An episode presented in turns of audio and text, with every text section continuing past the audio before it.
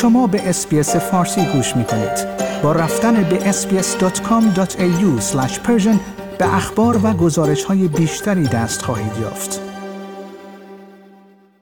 نمایشگاهی تحت عنوان دیدار در دانشگاه ملبورن برگزار شده است که در آن مجموعه‌ای از کتابها و نسخه های خطی که برخی از آنها به زبان فارسی هستند به نمایش گذاشته شده است.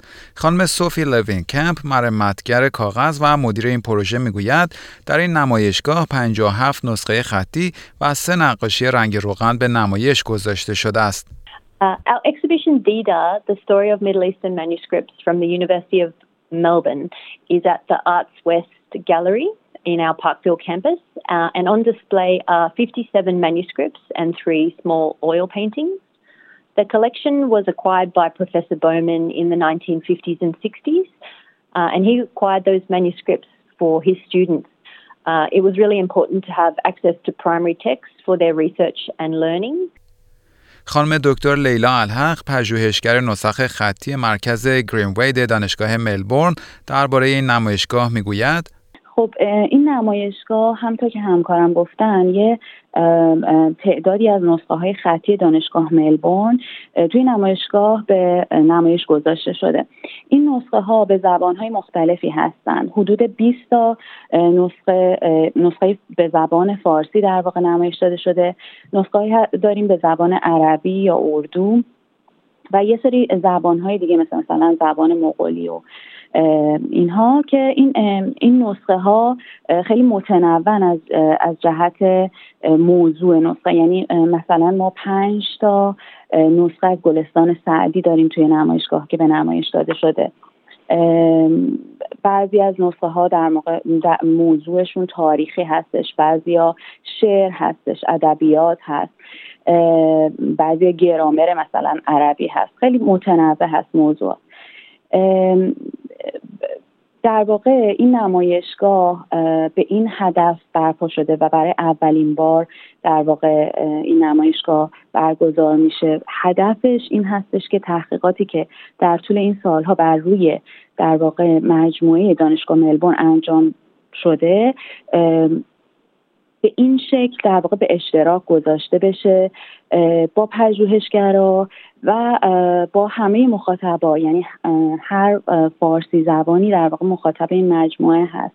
خانم دکتر الحق می‌گوید در حاشیه این نمایشگاه کارگاه های نیز برگزار خواهد شد.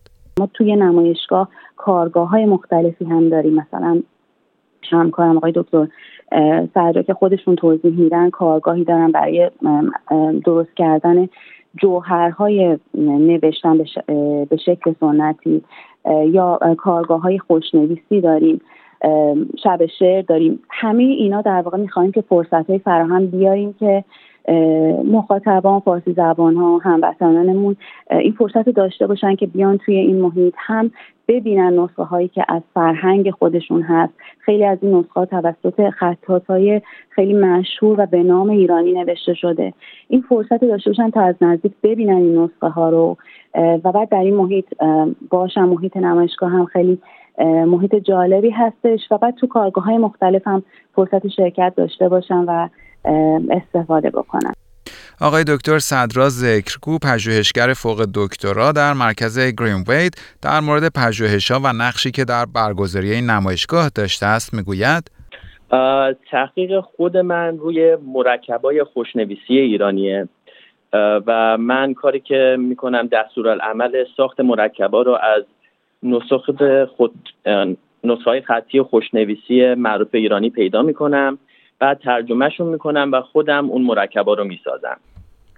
و دلیل ساختنشون هم اینه که می‌خوام از روش های آنالیزی غیر تخریبی استفاده کنم مثل عکاسی روی عکاسی با نور مادون قرمز و ماورای بنفش برای تشخیص دادن مرکبا از همدیگه و این کمک می‌کنه که ما به این نتیجه برسیم که چه نسخه هایی در واقع مرکبایی استفاده شده که می‌تونه نسخه رو تخریب کنه و کدومشون در واقع تخریب انجام نمیدن خانم لوینکمپ می‌گوید این نمایشگاه تا پایان امسال ادامه خواهد داشت و علاقمندان می توانند به طور رایگان از آن بازدید کنند.